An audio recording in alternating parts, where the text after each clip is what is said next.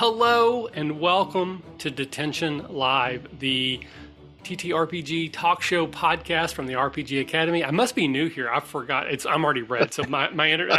I'm looking at the things, and the internet is not working. So um, who knows if it's actually going to go? We, we, shall see. Anyways, my name is Michael. Welcome to Detention Live. Joining me, as always, is my guest or is my co-host Chris. Chris, say hello to everyone. Hello, everyone. Uh, and then join us tonight as our special guest co-host is Kevin. Kevin, say hello to everyone. Hello, everybody. Good to be here. Uh, happy to have you, sir. Um, again, my internet is terrible. It often lets me down. It is currently showing that it's red, which means our stream is probably failing as we speak. But we're going to carry on as if it works because there's always the audio only version. Stay um, with us, everyone. Yes, yes. do not, please do not go away. I need to do one more thing. Hi. Okay, there we go. So uh, I got the chat pulled up. Uh, so if you're new here to the show, uh, basically what this is, we meet every other week on Wednesday around 9 p.m. Eastern Time, and we try to bring on a guest like Kevin whenever we can.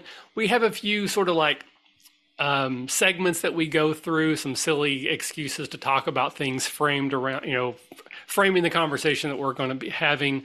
But what we would like to start with is what we call extracurricular. And this is where we just talk about what we've been up to recently. This can be movies we've been watching, TV shows, books we've been reading, games we've been playing. Really, can be anything and everything that we feel like sharing with strangers on the internet. Uh, so, Chris, I'm going to start with you tonight. What you been up to, Betty? Uh, mostly adulting. It okay. really hasn't been that thrilling. Um, I feel old saying this, but uh, you know, we bought a nice couch 12 years ago. It's destroyed, mm. and oh. we bought a nicer one now. So that's like been my big excitement has been getting a new couch and getting rid of the old stuff. And that's very adult. yeah, and, and and fighting with our new companies that bought my wife's company because they screwed up her paychecks last year, Ooh. and we Ooh. now owe a lot of money to the government that we shouldn't have to. Oh, not good. Yeah. That's not good. Yeah. So it's been fun. Uh, other than that, just busy at work. It's been a fun time for me at work. What have you been up to, Kevin? Hey, I just I've been also loving life and enjoying work. Uh, work is work, as they say. Um, no, I, have been doing good. I uh, yeah, I've been hanging out, been doing a lot of uh, role playing, a lot of uh, streaming, a lot of fun, cool stuff. Um, it's uh, it's been exciting. The uh, there's this weird dichotomy with like how much I want to do and how much I can do, and uh, it's it's hard balancing that sometimes. But you know, we keep on pushing through, don't we? Um, but uh, yeah, just uh, been hanging around and uh, played a bunch of new games, which is cool. I'm kind of scratching off my bucket list of things I've been wanting to play for a couple of different years now that I haven't had a chance to. So, all kinds of cool games. Um, today, I just got my cool Power Rangers role playing game in the mail, and uh, oh. I'm super oh. pumped to get into that. Um, I played it at Gen Con and loved it and thought it was super awesome. And uh, I got a little something, something I'm planning with that with some hmm. some people. So, um, nice yeah, yeah, but just hanging out. I haven't gone to the movies in forever. Haven't uh, been watching TV.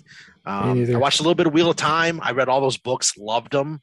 Um, I really think the books are one of the best things that's ever been written. And I know some people are anti Robert Jordan's fluff, but uh, I loved it. Um, but uh, yeah, so watch some of the show, and uh, it's pretty pretty much on on par. I mean, it's um, there's a lot more that's left out that always happens when they adapt a book, but it's uh, good stuff. So, have you finished the first season yet? No, I haven't. I um I did about half of it. Uh, like the second week it was out, pretty much whatever was out at that time. Okay. I watched it, and you know I have an eight year old running around, so it's hard to sit down and actually watch stuff without it being I don't know Disney or something. I totally understand. I I have some strong feelings about that show. I've also read the entire series mm-hmm. twice mm-hmm. all the way through, and I've Beautiful. read the first books multiple times. Uh, like the first book, I've read probably five or six times, and then the further you go, the the less I have read them. And like the last few, I've only read one time through. Um, mm-hmm and so I'll wait till you're done, and then we can maybe have you back on, or we'll do a, a different Ooh. avenue. I'd like to get your overall thoughts because I have some strong opinions, but I don't want to okay. color your viewing experience positively or negatively. So once you're done, I'd like to, I'd love to talk to someone about this the first season as a whole. Oh, that'd be cool. Yeah. Um, yeah. Oh, jeez, I'll go watch it right now. Hold on, everybody. No, yeah, no, don't do that. Don't do that.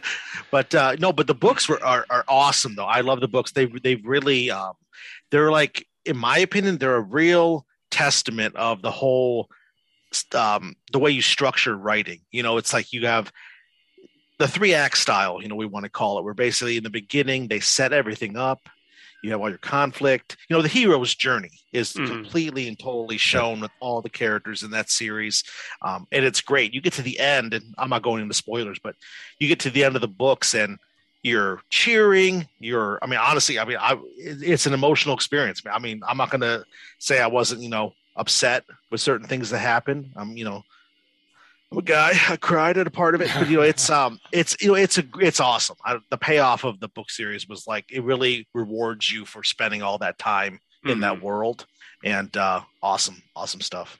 So nice. And Sanderson's awesome too, so that helps. Yeah. It uh, yeah, it's it's again, it's really kind of interesting. I I personally feel like the first four or five books of that series are really really good.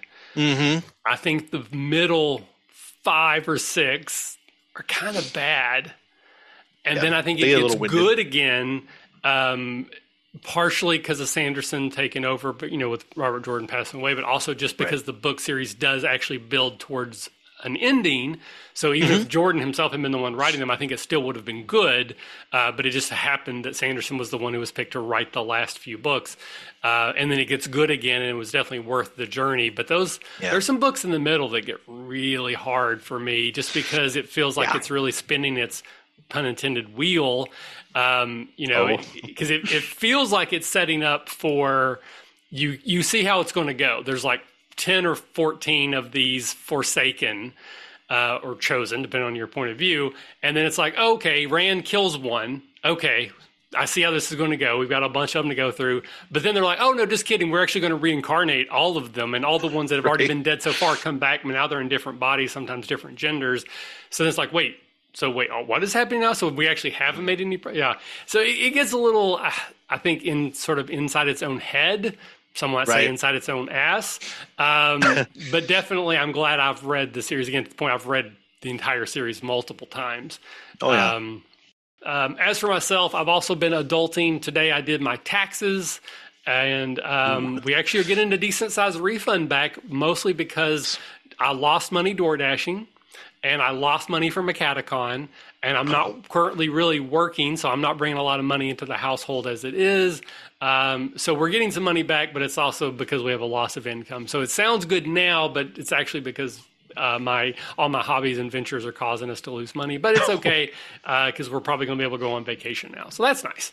Um, Small I, favors, right? You got me excited for a minute. I thought you could solve my problem with your reward. No, no, that's not. That is absolutely not how. It but what I just heard was we are going on vacation. Three of us exactly. are going. We, you know, we're going to Universal Studios or something. I don't it's, know. It's the royal we. I have a frog in my pocket. Uh, right. I will be tweeting about it, so you can keep up with us that way. that's it. Um, that's it. I uh, I've actually been playing a, a role playing game. I want to shout out. It's the first time I've ever done this. It's a a solo journaling game Hmm. And it is called, let me get the name correct. It is called Lost Among the Starlit Wreckage by Ooh. Seamus Connolly. Uh, we did get a review copy. Both Tom and I got a copy donated by uh, Mr. Connolly, and we are individually going through the game, and then we are going to do a review about the game here uh, in probably this weekend if we can work it out. But basically, you are a mech pilot in some future war situation. And the solo version of the game is you are floating in space, your mech is damaged, and you're you're slowly coming to realize that you're probably not going to be rescued. And so the journaling part is you kind of just getting on comms and like you're calling out Mayday, Mayday, but also was it worth it? You know, was this war now that it basically come to an end, but you've pretty much assume that you're not going to survive and these you know these messages you're sending off into space you don't know if anyone is is reading them or not uh, there's also a two person version where one person is actually looking for you and you are oh. communicating but the solo version is you're just calling into the void and there's a, a mechanic based on deck of cards where you may survive. So you have 10 rounds you have to go through. You have a, a matrices of cards that are laid out, and this represents your mech. And um, you have to turn over so many cards each round based off of certain, like a die roll. And then if cards match up, you have to pull them out and if all the cards go away, or if your core, which is surrounded by cards, becomes exposed too much, it will explode. So you're kind of racing against the deck of can you survive 10 rounds? If you draw the Joker, it can be an automatic uh, death.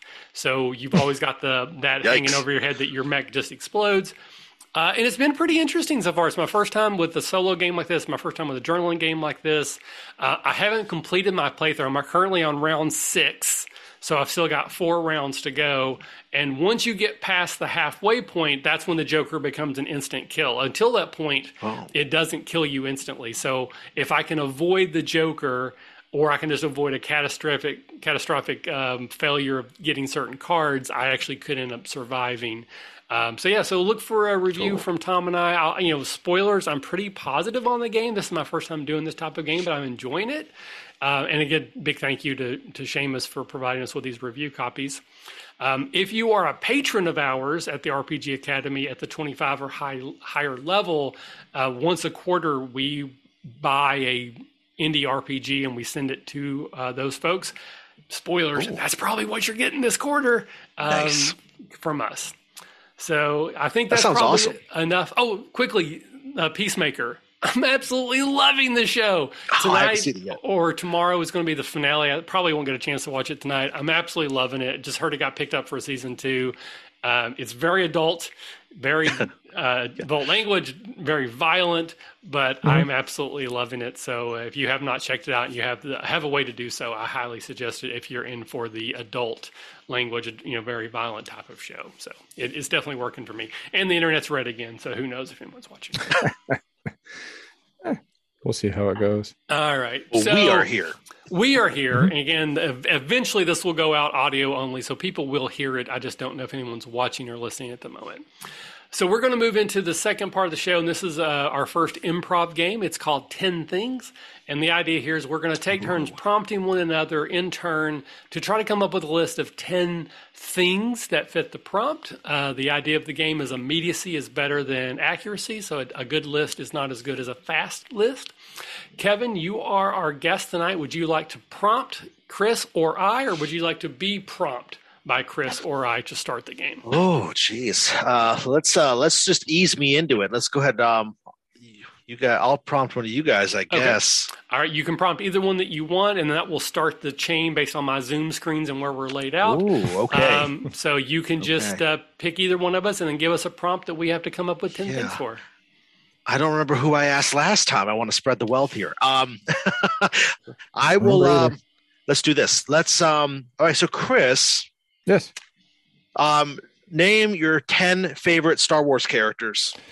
Ooh, uh, and you easy. can't say Baby Yoda for all 10 because his name's not even no. Baby Yoda. No, no, no. Uh, R3A1. That's easy one. Okay. Uh, Darth Bane. Mm-hmm. Uh, definitely one of my favorites. I actually like Sheev Palpatine. People don't don't understand Ooh. why. Uh, Plagueis, big fan of his. Uh, I like Rey. Obviously, got to go with Rey. Uh, Finn's pretty fun. Six. Uh, you got to go with you know uh, R2D2. Seven, of course. Uh, Mando's pretty fun. Eight. Uh, the Gamorreans. It uh, hmm, well, don't want to spoil what happened with them, but they were fun. Yes. And uh, we'll go with uh, Bib Fortuna. 10. Yay! Nice. That is, in fact, a list of 10 things. Really quickly, give a shout out to New York Tater, who's joining us, who is the unofficial mascot of uh, Detention Live. Um, again, my internet has been really bad. We've cut in and out. So if you're trying to watch the stream live, I have no idea what it's going to look like. Uh, but thank you for being with us tonight. I really appreciate it. All right. Thank you. Chris, so you will then prompt yes, me, sir. and then I will close the circle with Kevin. So, All what right. is my my prompt, sir? Michael, yes. give me ten things you're going to take on vacation with us. Oh, nice. Wait, so okay, so do you mind my my vacation vacation or the faculty retreat?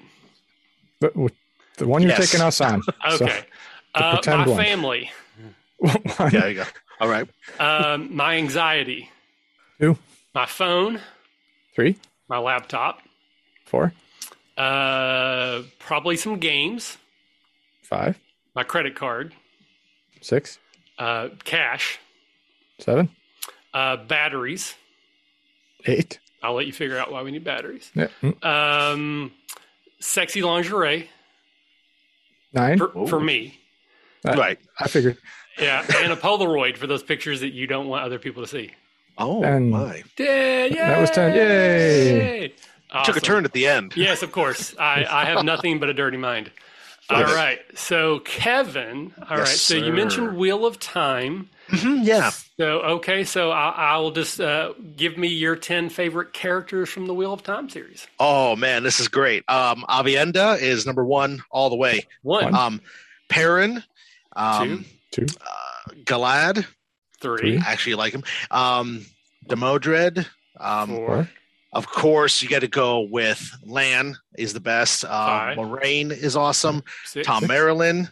seven, Um, geez, they're all so good. Uh, they're all so good. Um, I forget uh, Faile's dad's name. The the the one commander oh, guy. it's like Bashere, Lord Bashere. Yes, that's who I'm talking about. Yeah. Thank you so much. Eight, And of course, um, Rand. Nine, Nine. One Oh, more. I thought that was ten. And um, who didn't I say? Everybody. Uh, um, we're gonna go with Lews Therin Telamon. Ooh. Why not? I don't know. Ten. Just wanted to Yay! That is, in fact, a list of 10 things. Perrin's my personal Yeah. favorite. Yeah, Perrin's. Yeah, Perrin's awesome. Perrin's my favorite of the original, and Aviendha. Just as soon as she comes in, I'm like, oh man, she's awesome. I love it. Very, very cool. All right. So, with that, we're going to move into used books. This is the most kind of like the meat and potato section of the show. This is uh, where we bring up a topic that our guest provides us, talk about a game that they have either played in or maybe they ran, uh, and we see if we can mine this for some some lessons learned, some maybe some things that we want to try to repeat and do again, or maybe some do different things that didn't work well we could avoid. Uh, sometimes it doesn't work out that way. We'll just kind of see what we have today. So, Kevin, what did you want to talk about today? Because this is more about like a topic to discuss rather than an actual example. So, what Sure. want to talk Yeah. about? Um, something I want to talk about is something that I have found we're all kind of semi dealing with right now, which is how to get back into gaming in person. I mean, we've all been away because of COVID and other reasons, of course, and some people are able to start doing that. Um, so it's kind of a twofold question: it's how do you transfer from we've been stuck playing online. Now we can play in person, and also how do you maybe some groups have just had a hiatus this whole time? How do you pick your story back up and keep playing when you've been not playing for two years basically? Where do you go from there? So, Chris, uh, take either side of that conversation you want to start with. Any thoughts or opinions there? Um, well, big big thing that jumps in my head is if you've had a you know year or two whatever off from a campaign, it might be time to start a little chat online to refresh each other where you were, remind everybody what their character is and what their character's goals are, if you, if they have any or if they figured any out, and then come to a conclusion or a consensus as to where you're going to pick it up and go from there, and then just get used to seeing each other again. Um, I don't like in the last two years i've sat down at a table maybe three times. Most of my stuff has been over the internet. Mhm. so i've gotten really used to that. It's really easy for me to sit here and not wear pants and let my stomach do what it wants to do and not have to worry about offending anybody and uh, Right. throw some dice and have some fun you know now i got to get used to wearing pants again nah Again, I think we just got the point where- where pants are optional. I think in person Yeah. or not, we just have to understand that. that's true Um, so again, trying to come back from two years, like that's, I mean, that that's hard for me to even sort of like think about because I've been fortunate enough to keep some games going um, Mhm. either online or the, ch- the likelihood if a game's been dead that long of just not coming back to it. Like, well, like okay, we're just going to start something else. So I guess my thoughts are one, uh, like what Chris says, you need to probably be talking about it now, like what what we're going to do. Um, maybe maybe you jump forward in the game too, and you just say, "Hey, our characters have been apart for two years. Things have happened in game." And you spend that first session going, okay, what has your character been up to the last two years? And you kind of like, almost like work the reality into the story a little bit, if that fits. You know, if you ended like on a cliffhanger inside a dungeon, that's not going to work. Uh, but maybe even you do. Maybe we just say, okay, we assume that we solved that. Then what happened the last two years after? Um, I think I talked about this kind of recently, but but Shadow Spawns, which is the 13th Age game that we have been streaming for a while, our schedule has been terrible. We've been missing game after game after game, and we were about to come back just yesterday. We were supposed to play, and like last minute, something happened. I wasn't able to do it. But we are doing a thing where um, we are going to go through a nightmare of sorts and we're using the nightmare as a recap. So we are going to revisit some of the previous scenes in a nightmare version to catch ourselves back up of what happened, but also as a way to progress the story forward. So it's sort of like a meta thing of you're going to like each character, each player told me two scenes from the past that they want to revisit and then I'm going to narrate the dreams lot. So it's going to be a dream logic version, but we're also going to be recapping the story in a weird sort of way. Um, we haven't done it yet, so I can't tell you if it actually works, but that was our plan to see if that would work. Our internet's red again, so who knows if anybody's, anybody's watching. Um, so Kevin, so obviously this has been on your mind because it was the yeah. thing you wanted to talk about. So what have you come up with? What do you think you're going to try, or what do you think might work? Um, well, it, you know, it depends on which two options you talk about. If we're talking about the big break, so to speak. You haven't been playing for two years. Um, I I feel like kind of what you mentioned. It, it's probably best. I would feel like unless you are super in love with your characters and you have a really invested time mature into that, it just to me makes sense that you just start anew. Um, I can maybe even see a scenario where you like the characters, you maybe you don't remember the story. You could just take those characters, transport them into something different, keep them wherever they might be, and just start over. Not necessarily start over, but start a new story, I guess you could say. Mm-hmm. Um, I personally have not had to go two years without playing a game and then try to bring it back. I've had scenarios in the past um, when actually both of my kids were born, different times, of course, that uh, we took hiatuses for that time. You know, the you know daddy time, I guess you could say, where you take a break and mm-hmm. you know, coming back from that. What I found, uh, we did, I did it differently both times, and what I found worked better was what I did the second time as opposed to the first time. First time, it was a oh, we're just going to keep going. Nothing's different. I know it's been seven months in you know in real life. We're just going to keep playing, and it was super confusing for the players. They don't remember not, nothing that not anything as players, but right. They're not they're not going to remember. well, no, I mean, you know? sometimes I've played week to week and we will forget right. what happened last week. I can, you can imagine, again, it's been seven months. And on top of it, you know, there's real stress that has come with this COVID pandemic yeah. for some people. So, mm-hmm. you know, stressors can cause, you know, memory loss. That's one of the, the effects of stress. Uh, so Definitely. I can't even imagine trying to come back after seven months to two years of this points at right. everything, mm-hmm. and then trying to remember what my character Uthgar was doing, uh, you know, talking to the magistrate of whatever town about whatever was going on. There's no way I'm going to be able to jump in without right. something. Absolutely, absolutely. Yeah, it's just it's uh it's a it's an uphill battle that just you're not equipped to, to get into really. Mm. Um, what I did the second time though was um, end of the game at a certain point where you could actually, when you came back, you could either do a time jump or you could do an alternate story. You could maybe even um, do it where the time jump doesn't really uh, i'm sorry the break between doesn't really necessarily matter to the story. Um, so what we did specifically that time was and plus that time was a little bit more of like okay we did this before let's try it this other way. Everybody had that buy-in. And so when you take the break and you go to come back you're aware of the fact that okay what we're going to do now is you know things wrapped up now there's been a passage of time. And what i focused on was when we came back the, the very first session we came back my only intention for the session was to be have the session embody what the game was about before and basically without recapping it recap it with what you're doing so we had mm-hmm. a scenario where we had similar dangers and similar storyline to what we were doing before. And as you approach it that way, almost like a new first session, but it's wrapping up what you already did. The players are going to get more familiarized with, oh, that's right, we're dealing with these guys, and that's right, we're dealing with this kingdom because it's presented again. Right. Um, helps freshen you up a little bit.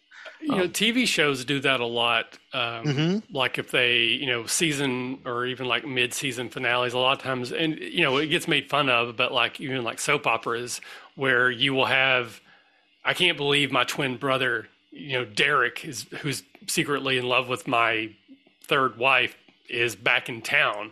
Like you have some dialogue that just basically reminds everyone in the audience of what was going on, and, and kind of similarly, where you know plot points will be like. Okay, yes, I know I just recently got promoted to captain and now everybody's happy about it, but damn it, we're going to work together. Oh, that's right, that's what happened. So, I mean, you can do things similarly where you repeat those action beats and maybe even have some over the top, on the nose dialogue to remind people as well. Definitely. Yeah. Something that I would have fun with would be to get the group back together and basically just go, okay, your characters are all in a bar. You're all having a few drinks, telling the story of your tales of what you've all been through, and let the players just kind of describe what they remember. And that could be fun because it it's going to vary from person to mm. person, mm. which means their characters are going to view it different. That could actually kick off some neat role playing and some new storylines. Mm. And maybe it maybe the person got tired of playing, you know, Uthgard the barbarian that just punches things, and now he decides he wants to add some depth to the character, and it gives him time to kind of reflect in that moment. And mm-hmm. you know, oh, I do remember that when I punched that guy. Maybe I should have talked to him more than just punched. Or even just retcon, like you just the, the story we get of Uthgar is completely different than what yeah. actually happened, but that's the new reality that everyone's kind of agreeing to do. Uh, that can yeah, retconning well. is. Oh, I'm sorry. Re, yeah, retconning is a great tool to have in your toolbox as a dungeon master or as a game master because, like I said, like we were saying, they're not going to remember. And what's even cool is what Chris is saying is if you let the players retcon it, then they're tied into what that new canon is. Mm-hmm. They think, oh well, this is what it is, and and they're connected to it more because they made it. You know, mm-hmm. um, yeah, it's, it's it's handy to do that for sure for sure. Yeah, I'm a big fan of letting the players create elements. I know I've talked about that multiple oh, times. Yeah. Like if a player comes up with an NPC that's like, I know a guy, this, you know, my third cousin twice removed is the guard captain in this town. That's better than just the random NPC that I came up with who was going to be the guard captain. And by helping them by allowing them to help kind of create that NPC, you have some immediate ownership and buy-in. And I can imagine the same thing would work for story, not just NPCs, but like the story itself. If we're going to retcon, letting the players control that, that would be a ton of fun. Definitely, yeah, I love that. I love that for sure. I just, I just think it'd be a fun little exercise just to see, you know, what a is it the player's memory or is it just the character decides mm. they want to change something or you know mm-hmm. how does it end up you know, it could be really fun to do, hmm. especially if you as a GM do like I do and take fairly good notes. Can you can look back and be like, well, actually, Uthgar didn't punch that guy. It was the other guy that started the fight. Hmm. But now they've all got it convinced that he did it. So now, I think it would yeah. be fun. There's um, this I think is a Super Bowl commercial from like maybe 20 years ago, and uh, I don't know if you again, if I don't know if you either of you watch football or care about the Super Bowl or remember this commercial. I think it was a beer commercial because they were all beer commercials 20 all years beer. ago. and basically, it's it's like this group of friends that are retelling the same story like five years apart every time, and the story keeps changing. And like the very first time, it was someone who like they almost tripped while they were walking, and in the last version of the story, the guy is kicking a game winning field goal with a broken ankle. and like it's just like and that's how I mean I did the same thing. When I tell a story, I embellished a little yeah. bit oh, to, yeah. you know, for the audience. And then if you keep telling the story over and over again, it, it changes and gets a little more exciting every time. So that could be a fun element too of of you know what actually happened versus what the, the players whether they believe it or not the story that they're telling in that bar and how it sort of grows and changes over time that could be really fun. And you know i'm a big proponent too of recording your sessions even if it's not for a podcast. I just think it's a very good dming learning tools to go back and listen and go oh, okay know, this part you know people clearly didn't know what was happening. I didn't do a good job explaining things, or this is a part I can tell everyone's on their you know on their toes, and they were all waiting for what happened next. But if you it's a way to take notes. You gotta go back and listen and go, oh, that's what NPC that was in that scene. Oh, that's the voice I used for that character. I was just gonna um, say voices, yeah. Yeah, because I'm terrible at voices. So if I do decide to do one, try to remember, oh, that's the you know, even if it's not like a voice, but just the affectations that I've taken with that particular character uh, that I try to remember for consistency's sake. So I'm a yeah. really big, if you can, as long as your players are on board and they're okay with it, record your sessions as a note taking tool. It's a huge, I think, a huge benefit for me. Definitely. Definitely. I agree 100%. you know, and then conversely, if you have the situation where, let's say, you have been gaming this whole time, and now you're online, you're using Roll Twenty, you're using Foundry, Astral, whatever, um, and now you have to you want to go back in person. No, you can still incorporate those things. Uh, a buddy of mine, this is a bit of a more extreme example, but a buddy of mine, he's got a gaming table. He's got a he sets a TV right on top of it. And so you can have the map right there. He's got a piece of plexiglass on top. You can still do the minis with the map using the Roll Twenty software. Um, or you know you can go to you know the printer like i used to do like i still do you know go to the printer print up big giant huge maps you got to tape together and stuff like that but um, a lot of those online tools are really handy especially if we're looking for a scenario where you know you want to remember what you had or didn't have. A lot of that stuff you know you've got characters that, that are built and in a uh, in a folder that are all right there. You can incorporate all that stuff into your at home game. You don't have to just nerf it or whatever. Right. I, a mm-hmm. friend of ours, friend of the show, I should say Jen. Um, she talks about that. She uses Roll Twenty, even if everyone's in the same room together. Like everyone still either has like a, an iPad or some other tablet sure. or a laptop, and they keep their character sheet on there, and they still roll through that, even if they're in person. So I know there's a lot of people that have done a hybrid sort of version of the gaming, even if you know they're physically together. I've never really done that. Um, I'm so I, have pretty much done almost nothing but virtual gaming for the last two to three years, just because of me moving and everything, even before COVID. So I'm trying to think of of what what we would do in person anyway, and I, am trying to like what what's the benefit? Like what's the thing? And for me, I think it's just energy. Um, I tell people I'm actually an introvert that has extrovert tendencies. Sure. um, so I feed off of energy a lot. Like when I'm in the same room with people, I absolutely absorb people's energy and it, it kind of helps invigorate me. And I think that's the biggest thing that I've missed from being in person is just having that energy transference where I can like I can actually see people when they're excited or I can like tell okay this person I'm starting to lose them because they're a little too interested in their dice tower right now they're a little too interested in this um, and those cues are sometimes harder to pick up on uh, you know virtually but uh, but other than that I don't really know what would be a benefit. Like what's the benefit of of being together versus digitally other than that? I don't i don't know. I'm not saying there isn't. I just can't think of anything right now. Right. There i'm sure a psychologist could explain it better than i can. I think that there is definitely a difference between having somebody physically in a room versus a screen. Like what you get like how it refreshes you and how you feel more connected to that person I think there's probably something that's good just for our our mental health in a lot of ways. Mm-hmm. Yeah. Mm-hmm. Um, you don't have to worry about my me, internet. We keep dropping our yeah. thing, so I don't worry about that's an extra stressor I don't have to deal with. Yeah. Um, um, and I agree. I agree with you. Like I do so much reading body language. Yeah. If we're not, if we don't have cameras on, I, I a lot of times I have to go. Are, are we all good? You know, if there's a pause, but go, oh yeah, I'm yeah. just thinking. I'm like, okay, well, I can't see you, so I'm right. missing yeah. a big part of communication here. Mm-hmm. So that helps me a lot. Um, I, I, think there's also something to just, you know, you roll a really good roll and, and just holding the hand up and just like high five. Yeah, go, man. Mm-hmm. Like everybody that, lights up, you know. Yeah. yeah. But I mean, feeling that that yeah. the hand on hand and the slap, you know, I think there's just something to it that you know kind of invigorates me a little bit, gets me more excited to game. Um, unless it's a game that like there's a thousand pieces, then I'm all about let's just do let's do tabletop simulator. Mm-hmm. I can mm-hmm. flip the board and clean up real fast. But there you go.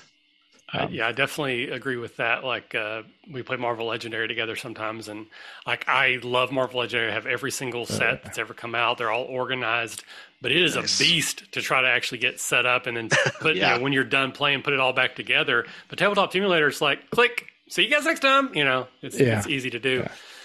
Yeah. so there's that advantage. But like I said, I still think you missed that that that mental health part of actually seeing people. Mm-hmm. Yeah, that makes a lot of sense. I mean, it's it's that mentality of you know, uh, in like iRobot, for example, like there's that scene where they're like, oh well, the robots we put them in this crate and they all stand in the same corner, even though they're not doing anything. You know, there's just yeah. this companionship that the human race still needs, even though we're all not to get on the soapbox, we're all you know tied to our social media, and we're all becoming a lot more autonomous now. We still need to have that connection with one another, and you know that's what you get from the in person. You get the fact that you can actually, like you said, have that connection with people um, physically. You know, yeah. not not to misuse the word intimate, but it's it's more of an intimate type of yeah. approach to being with each other. Um, yeah. And if you're going to play online, definitely use cameras because it makes a big difference. Absolutely. Um, it, it, it, it, there's a huge disconnect when you're just like a voice. Um, mm-hmm. I know I've been running games and I'm like, are you guys still there? Oh yeah, we're just listening to. You. We didn't want to interrupt. And I'm like, well, I'm just vamping because you guys aren't saying anything. right. Yeah. You know, I think that's like, there is no right answer there because I, you know, as someone who again who's played a lot online, sometimes with with random people, you know, because of Discord or whatever, there are some people who just don't want to be on camera, particularly yeah. if it's like a stream game or something like that. So I'm never going to say we have to use cameras, but I agree with you that if you are willing to use a camera, then you should because like you know there's already a degree of separation mm-hmm. of we're not physically in the room i can't see you now we're over a digital space there's lag there's you know internet issues then you have someone who's not some people are using the camera some people are not. You're just adding levels of difficulty just to the social aspect not just even the dming.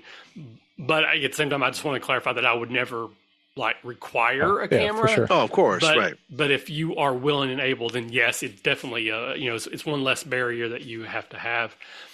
I, again i'm just trying to you know like it's, it's kind of weird, but like I have enjoyed gaming online so much more than I thought I would. Mm-hmm. Uh, I was always concerned because I do have a little bit of ADHD. You know, I have I have some you know attention uh, deficit issues myself. I always just assumed that if we played online, I would just get lost and and you know do other things, and, and that does happen on occasion. But for the most part, it's actually been pretty seamless. And because it's just so easy to like, hey, I want to play a game. You know, I have almost the entire world as a potential player pool, we can get something together versus the four numbskulls that you've come over to my house on a Tuesday. right. That it's almost been a net positive for me overall. Because um, even right now, I don't have an in-person gaming group. Everything I do is online. Again, I'm just trying to trying to like narrow or nail down what is a true benefit of playing in person. I think it's just that social energy oh, aspect. Sure. Um, beyond that, I don't I don't know because we've always also rolled dice. Like I've never been an online dice roll. You can roll dice. I, I trust you. If you're cheating, I don't care. You're you're only cheating yourself. So we've yeah. never done the online, online dice roll or that type of thing. I don't know.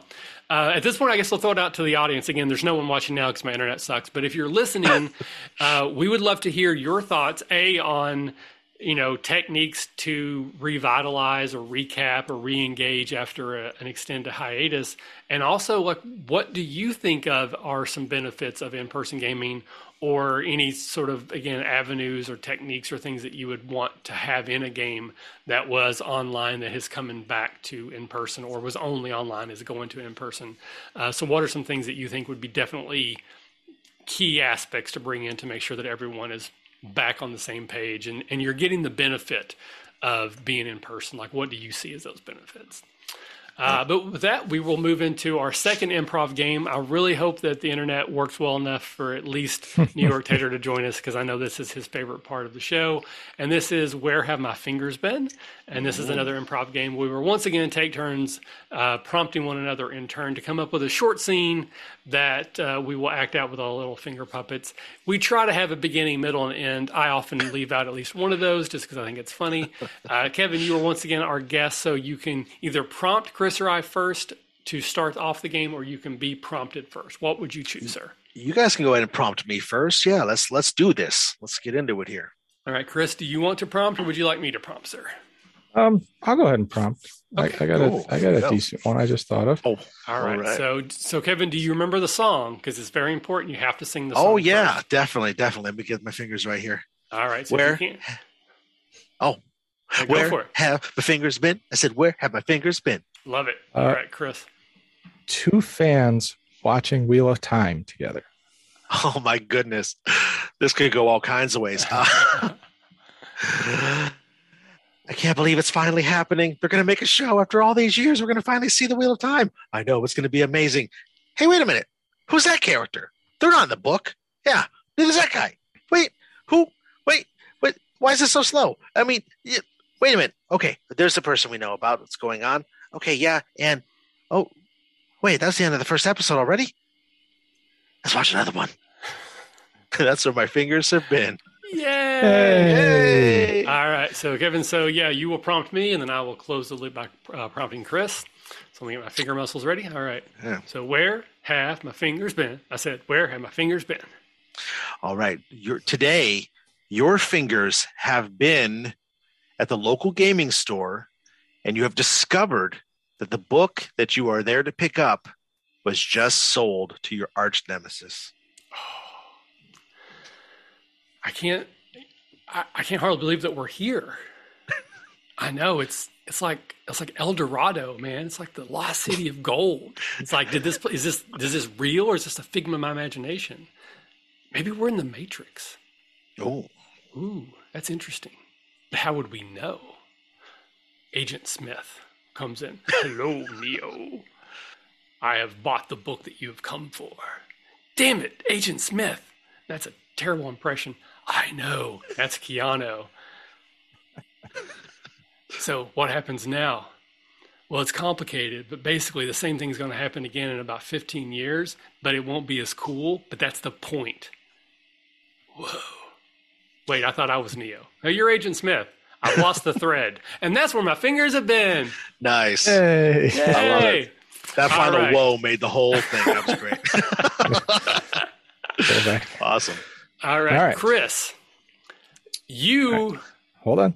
Oh, yeah, uh, sorry. My, my bad. Yes, oh, he's got to song it out. got to do that. Where have my fingers been? I said, Where have my fingers been? Your fingers are breaking up a fight between two Wheel of Time fans who were arguing over the quality of the new show. They're they're at it again. Look at those two. I mean, I mean what do we do? I, I, he's slapping that one and, and he's crying. I, know now he's crying. It's it's kind of sad. I mean, what, do we get in the way? Maybe. Do we just wait and hope that they get tired and stop? Maybe. Maybe we try to bribe them with food. Maybe. Maybe we switch it over to The Witcher. How dare you? And that's where my fingers have been. oh, fantastic. All right. So, New York Tater, I hope you enjoyed that if no one else did. All right. So, we're going to move into the next to last section of the show. This is cryptozoology. This is where we talk about a monster, usually is related to D&D, but not always. And we talk about maybe some ways we have used this monster in the past. We we brainstorm some ways that maybe we could use it in the future. Uh, and Kevin, again, as the guest, you have brought a monster to the table. So, sir, what monster would you like for oh, us yeah. to discuss tonight? Absolutely. Well, in light of Valentine's Day just a couple of days ago, I wanted to talk about the ultimate lover, the vampire. Oh, I thought it was me. Oh, yeah. Oh, sorry. Yes. Well, are you a vampire, Chris? Are you secretly, is this a confession? Uh, no, the other thing you were talking Anyways, okay. the, the ultimate. Anyways, continue. ultimate lover. I see. I see. Yeah. Vampires. Um, vampires. Vampires. Right. So, um, so again, I'll start with you, Chris. Have you ever used a vampire in one of your games? A lot. Okay. I am a, a huge fan of Ravenloft in that setting, mm. so I've used them quite a bit. Uh, I've always used them though as more of the big bad guy at the end. A lot of political and social maneuvering and he's sending out his minions to constantly derail the party. Uh, I always play them as very charismatic and charming and intelligent. When you have a being that's been around for hundreds of years, they're eventually going to learn some self control. They're going to learn how to manipulate things. Um, I don't have them sparkle in the sunlight. They will burn in the sunlight. Are they good at baseball? Um, at night, yes. Okay uh, mostly because they're really good at being a bat. So night games only. I got it. Yes. Yeah.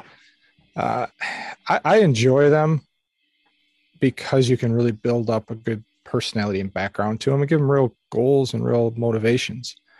Uh, I usually use them to pit the party against somebody else or you know get the party involved in some big political maneuverings and it, it, it's fun i also like the fact that they can disguise themselves so i'll throw that in so they might think they're working for him, but they might not be. Like, a lot of manipulation. So I, I like I said, I really love Ravenloft. So I have thrown player or characters into Ravenloft just to see how the players react. Mm-hmm. Uh, most of the time, a, a little bit of panic because if they know Ravenloft at all, they're a little worried. But yep. it's fun for me. Yeah, I think vampires are a great villain to have um, as a, a, big bad at the end of a, of a game. I'm also a huge Buffy the Vampire Slayer fan, so I like that as well. Again, I acknowledge Joss Whedon, apparently ter- terrible human being, but still he creates great shows. Um, but I, the thing that I like to try to keep in mind is, you know, vampires kind of exist in a different reality. They are such long-lived creatures that their plans mm-hmm. should take years, maybe decades to manifest, not short term. So a lot of their manif- you know manifestations, machinations should be so obscure and obtuse that you don't really see what's happening for a long time. That's why I think they make really good big bad evil guy villains. It makes me think of kind of like uh, Vandal Savage and the um, the Young Justice cartoon. If anyone's familiar, I don't want to give too many heavy spoilers, but but we learn over the the first two seasons at least that there are plans that Vandal Savage has been working on for centuries, like literal centuries, and he's totally fine with that taking that long because Vandal Savage in the, the cartoon is immortal, and that you know essentially vampires are too unless they get killed by adventurers. So they are risk averse creatures. They can absolutely be like, oh, well, these plans I've been had in place for the last hundred years, not going to work out. I'm going to go hide in my castle for like mm, 60 years. All you MFers will be dead, and then I'll right. come out and try again. Um, so the, the you know it's it's sometimes maybe how do you role play someone who's much smarter than I actually am? You know that's where maybe some retconning, some strategic uh, planning between sessions comes into play. But I absolutely like having them as big bads overall. I don't necessarily want them to be what the players are fighting in a battle, unless it's the minions, the vampire spawns, which can be a little uh, can be fun. But I actually haven't used a vampire in quite a while. I don't. I can't even remember the last time that I've used one. But I feel like I want to again. So, what about you, Kevin? Uh, you know, again, this is something you want to talk about. Do you have a particularly yeah. memorable vampire that you have used in the past? Yeah, I think vampires are, are super rad, and I am with you, Michael. I'm a huge Buffy fan. That was probably one of the most um, defining things of my like when I was in high school and that show was big. Um, I loved it. Yeah, again, I'm not supporting Joss Whedon in a way that might get somebody mad at us. I'm just saying, that great show, like you said, um, yeah. still to mm-hmm. this day. Um, I'm actually using vampires right now. I'm actually playing a really awesome, super rad game called Night's Black Agents. Mm-hmm. If you guys are not mm-hmm. familiar with this game, it is super rad. Um, uh, for those at home, it's basically the, the pitch is like Jason Bourne versus vampires. It's your super spies and you're fighting and hunting vampires, and it rocks. But um, the vampires in that very much like the other two of you have mentioned. They're they're very much they're manipulating people they're conspiratorial. It's not like you know there's vampires are a dime a dozen. Um, you actually have to work your way up through a pyramid of you know enemies to get to them um, something i've always found fascinating about vampires is the fact that over all these years they've become really romanticized and really you know I made a joke about them being the ultimate lover. I mean, there's like everybody has this fascination, whether it's an Anne Rice approach, whether it's Twilight, whether it's um, other different things, True Blood. Um, everybody has this fascination with vampires being um, entrancing. Um, and I've always had a, a, different viewpoint where vampires are monstrous, um, which is part of why, you know, to take it back to Buffy, for example, and this goes back to Dracula too, if we want to be mm-hmm. a bigger topic. Um, they lure you in with this facade of beauty and amazingness. And then once you're in there it's way too late. The trap's been sprung. They are a monster. They're a beast and they are going to destroy you and enjoy it. And uh, mm-hmm. it, it sheds a lot of light i feel like on the human condition as to what vampires represent and what vampires can be. Um, yeah i've always used vampires. Yeah the only time i've ever used vampires yeah they're they're big bads. They're the the end of a fight, especially because most typical role playing games, you're fighting a vampire, unless it's built to be a certain way, they're difficult. I mean, you're not going to play D and D and first level characters fight a vampire and even remotely survive. It's just not going to happen. Right. Um, I mean, Chris, you mentioned Ravenloft. Ravenloft has, I mean, even the oh, people who yeah. probably have never played it, it's got a very like you hear the word Ravenloft and you know, okay, this is this dark gothic super deadly world where vampires are going to kill you at any given second. And it has that connotation just from the the title alone. And yeah. um and that's cool. And i think that's how you want to focus with vampires and uh, maybe other creatures that go bump in the night like that is um use that horror use that that monstrous undertone. Um you can get a lot of really cool encounters with players and you know you can role play a lot of really fun stuff doing that. I feel like um, I've got a theater background, so I'm always all about the role playing and oh. getting the characters to, uh, you know, have emotional stakes, no pun intended, at the table. um, and uh, I think vampires are really good for that because you can like you can really amp up what you want a player to be invested in with mm-hmm. vampires. I mean, you could have um, like one of the things about Night's Black Agents for example is you have like um, things in your past that you know uh, like people that you're connected to or a place that you're connected to and a great way to amp that up if you want to be you know the dungeon ma- or game master in this case who wants to ramp ramp up a player is vampire kidnaps their daughter or vampire destroys their house or the vampire murders their mentor or whatever the situation might be. You can get players well you have to handle it right. You can't just go around killing people because then players will get upset, of course. But um, right. but if you do it in a way where everybody knows the buy-in, um, session zero, take a drink. Take a drink. um, people know that that kind of thing can happen. That uh, it uh, it really can work. It can really vampires can really amp everybody up. Um, they're, they're cool. Um, it, it's a fascinating, fascinating creature to encounter. I think. So uh, we recently, uh, through our Patreon, the RPG Academy's Patreon, we did a, a, book club we started this year, and we read Neil Gaiman's The Graveyard Book. Are either of you familiar with this story? I'm not. So, slight spoilers. Uh, there is uh, a vampire character that is never explicitly called a vampire, but it becomes pretty clear over the course of the story that that's what they are. And there's a really sort of emotional scene I felt where several of the main characters who are normal people and several of the main characters who are ghosts they have this there's a particular event that happens and I'm, i do not remember from this from the story if it's something that happens every year or it only happens so often but there's basically a one night where the ghosts rise from the cemetery and they interact with the humans and they hmm. have uh, like a meeting type of situation and the vampire kind of looks on from the shadows because as an undead they are neither people nor ghosts so ah. they are not included in this situation and it, it sort of comes across as this sort of sad lonely existence in a way which i don't know mm-hmm. that always comes across in vampire fiction that that could be an interesting take in a d&d game where you have a vampire who's not overtly evil but they are powerful and they are long lived but they begin to miss what life gives them and they are trying to reclaim that in some way like the first thing i think of is some sort of spell that allows them to change bodies so they are like taking over a human body to you know have sex dance eat food you know just indulge in human mm-hmm. activities yeah. and so you have people that are starting to act out of character and that's what it turns out to be is, is this vampire is maybe not doing anything in overtly evil mind control i guess is overtly evil but they're not like murdering people while they're taking over the bodies. Maybe they're just again overeating over drinking gambling having sex whatever consensual.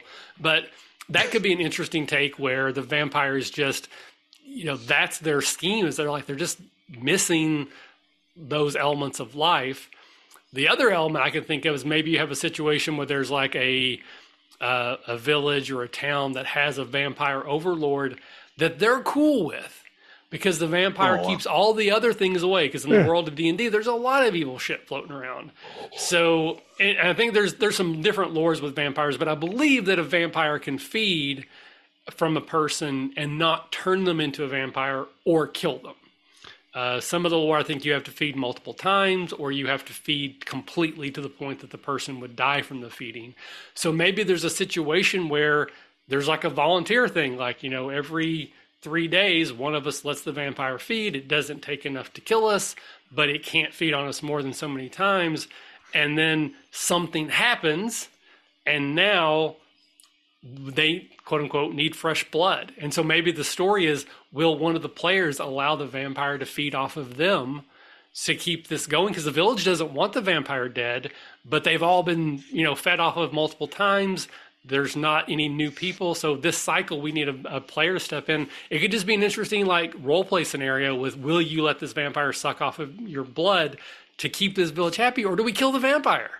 Or do we force yeah. the vampire to feed uh, one more time, which will make another vampire? Um, I don't know. Those are the first two I came up with. Chris, can you think of any maybe interesting new ways that we could use a vampire?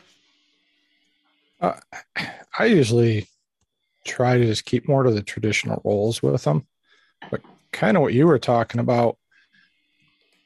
Anytime a player's ever said to me, "Oh, I want to become a vampire. I know he's mm. a vampire. I'll live immortal." I'm like, "You do understand the way I run that is you have to open up part of your soul to that vampire.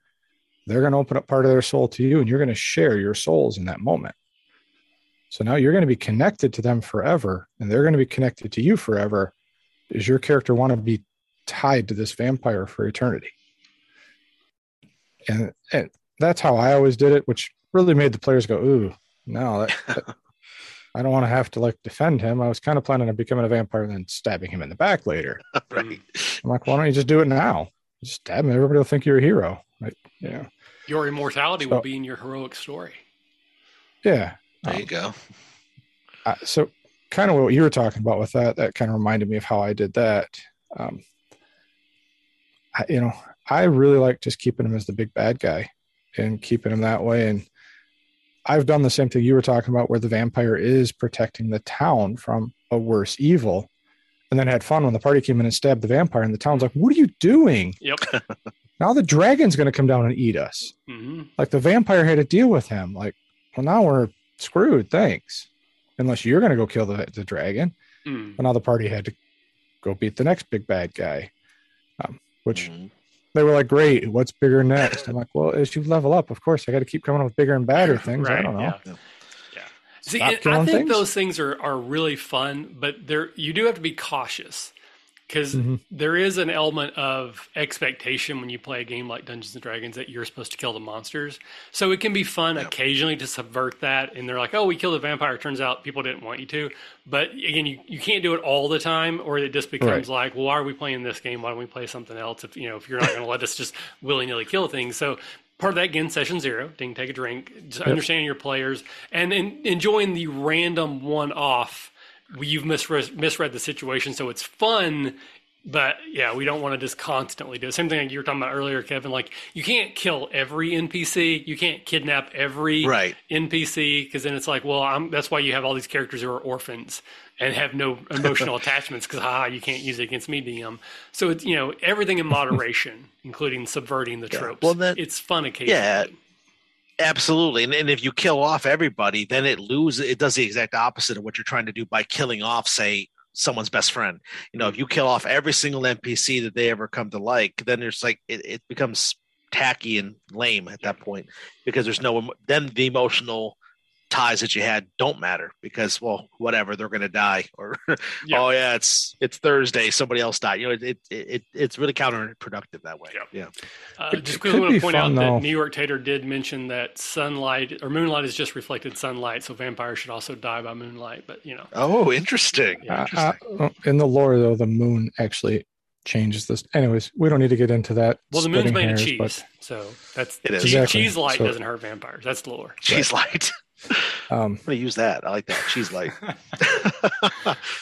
what you just Love said, it. though, what you were talking about with not killing every NPC, hmm. I think with the right party, it might be neat if they don't know they're a vampire and mm. they've just been turned, and everybody they run into keeps ending up dead, and they have oh. to kind of solve the mystery about what's going on around this town. and then the party has to kind of come to that decision at the end, like, oh no, Michael's character is really the bad guy, even though he doesn't know it. What do we do? And then Michael, as a player, has to make a decision. What does he do? Does he find a way to cure the curse or remove it? Or does he walk off into the sunset and sacrifice himself? I mean, with the right party and the right players, I think that could be a, a fun game. You know, that would be a very cinematic game, very tragic, but I like those kind of games myself because it really pulls real emotion out. You know, yeah. You always have to just go kill something, collect treasure, level up, which again, I love playing those games too. But every now and then I like one where I'm like, ah, son of a gun, I didn't see that I was really the bad guy. And then I like to think back and go, oh my God, you did give me this clue, or you did mention this, or this happened and I should have caught it. Are we the monsters? Those are fun games. are we the bad guys? are we the bad guys? Uh, so, quick shout out to Tim Waggoner, um, who's actually a local author from Dayton who has come to a Catacon before. Um, he wrote a series of books that are set in the Eberron setting, which are, again, my favorite D&D setting, mm-hmm. called The Thieves of Blood. I think the Blade of the Flame is the first book, and the main character is a vampire who actually works for the Silver Flame Church as like an oh, inquisitor. That's awesome. Uh, it's a very cool series of book if you like D and D, and you know that that's kind of so you can be a vampire but also be a hero. It's kind of like a Blade thing, like they're a vampire but they're yeah. a good guy type thing. Uh, but I really enjoyed that series of books. So if that's something you've not heard of, uh, maybe put that on your short list of books to read. Uh, and then lastly, again, we'll throw it out to the audience. Again, I know the our frame rate's been terrible. I think New York Tater's back with us now. I don't know if anyone else is, but if you have any uh, either memorable sessions that you played or ran that included vampires, please let us know. Hit us up in the comment section on this episode when it drops. Hit us up on Twitter or Facebook. Let us know. Or if you have ideas for interesting ways that a vampire could be used in the future, please let us know that as well. Same thing. Uh, but we are going to move on to the audience Q and A section, which again could be really weird because I don't know if anyone's even able to hear us at the at the time. But if you have any questions that you would like to ask any of us, doesn't have to be gaming related, though it makes a lot of sense for it to be. Uh, this is the time that you would drop them into chat. Uh, I know there's a bit of a delay, so while we're waiting for any potential questions to come in, we'll take a second to go around the horn. Everyone can drop your social plugs and plug any projects. So, Kevin, I'll start with you. Where could people find you on the interwebs and any projects you'd like to plug here, sir? Yeah, cool. Thank you. Um, yeah, so I'm uh, Kevin, and I'm found at Kev Ran Games on Twitter is where I'm mostly at, but I have Instagram too. Um, my show that I host is the Game Knight Heroes podcast. We play actual play role playing games, and we it's more story driven.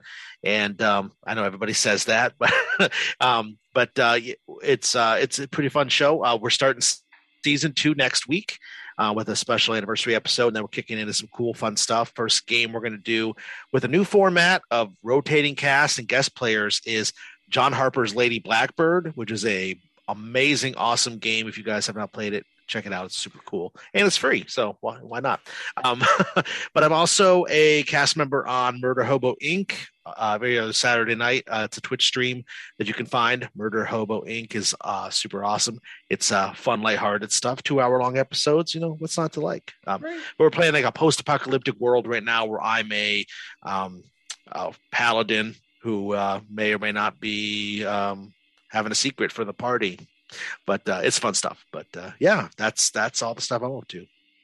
Nice. nice. So uh, quickly throw out. So we did where have my fingers been, New York Tater, but it might have been during the one of my mini power no. internet outages.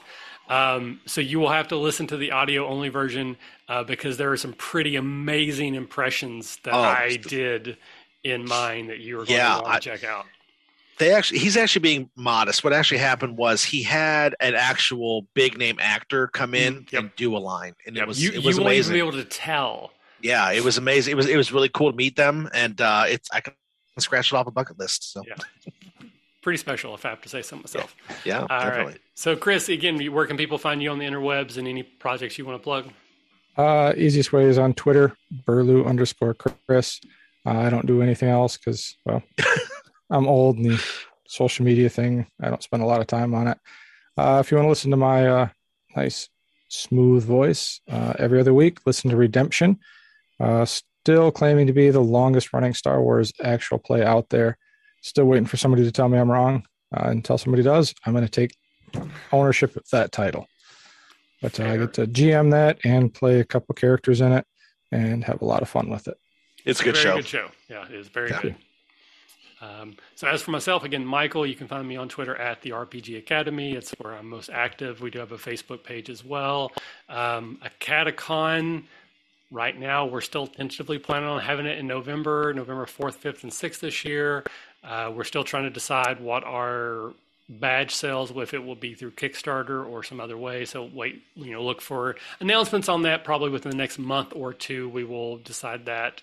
Uh, my game, Action 12 Cinema, I'm hoping at some point it'll go to crowdfunding this year. So if you're interested in playing a lot of bad movie action stories and using a lot of D12 dice, Action 12 Cinema would be for you. And then just quickly the Patreon. We are having a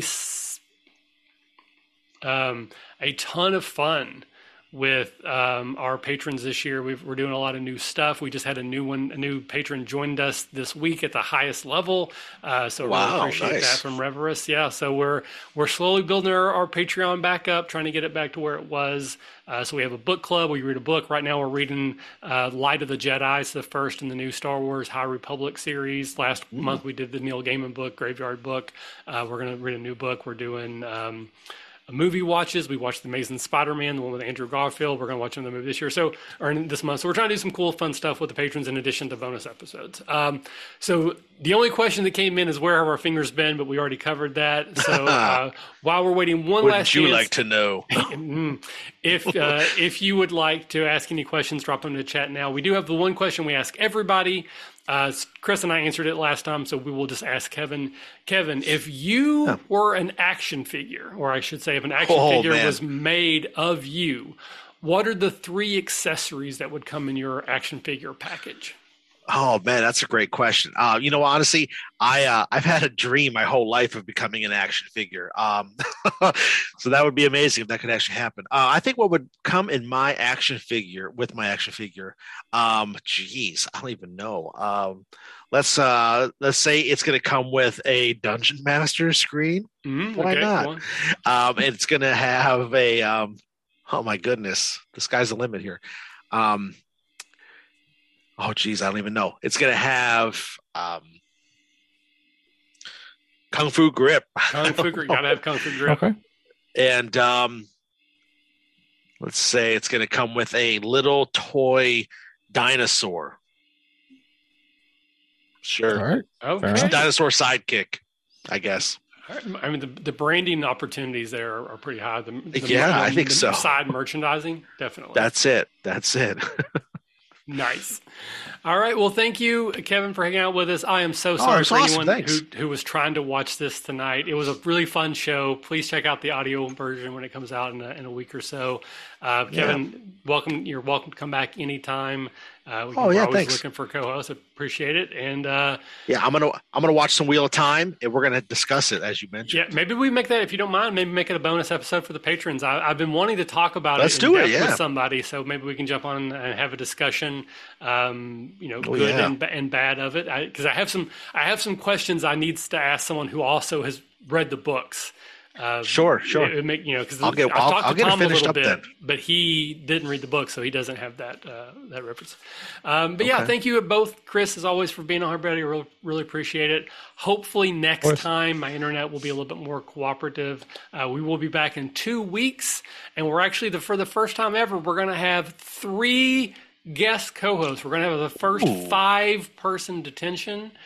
I have no idea how that's going to work, but we're going to try it uh, with the cast of Tabletop Journeys joining us uh, in two weeks. So, uh, with that, we will say Awesome. goodbye, everybody. Awkward wave out. Bye. And hopefully, we'll see you in a couple weeks. Bye bye. Yeah. Bye, everybody. Thank you. Thanks for listening to the RPG Academy podcast. We do this show out of love for the hobby and the desire to be ambassadors, welcoming more people into this community. All of our website content will always be free to use and utilize. But there are expenses related to the show, and if you enjoy what we do here, then please consider supporting us in some way. You can do so as simply as rating or reviewing us on iTunes or your podcatcher of choice. If you're going to purchase anything through Amazon or DriveThruRPG, consider using our affiliate links first, and then we'll get a small percentage sent back to us. You can do a single direct donation through PayPal using the paypal.me slash the RPG Academy, or consider joining our Patreon campaign at patreon.com slash the RPG Academy. And for a donation as low as $1 a month, you'll get access to lots of extra goodies, including bonus minisodes, invites to monthly one-shot games, one-sheet adventures, and more. Please consider following us on Twitter and Facebook or join our Discord, where we like to try to keep the conversation going with our fans as best we can and are always looking to talk and chat more. Or do none of that. Just continue to listen and enjoy our show, because honestly, that's enough. Thanks, and remember if you're having fun, you're doing it right. We'll see you next time.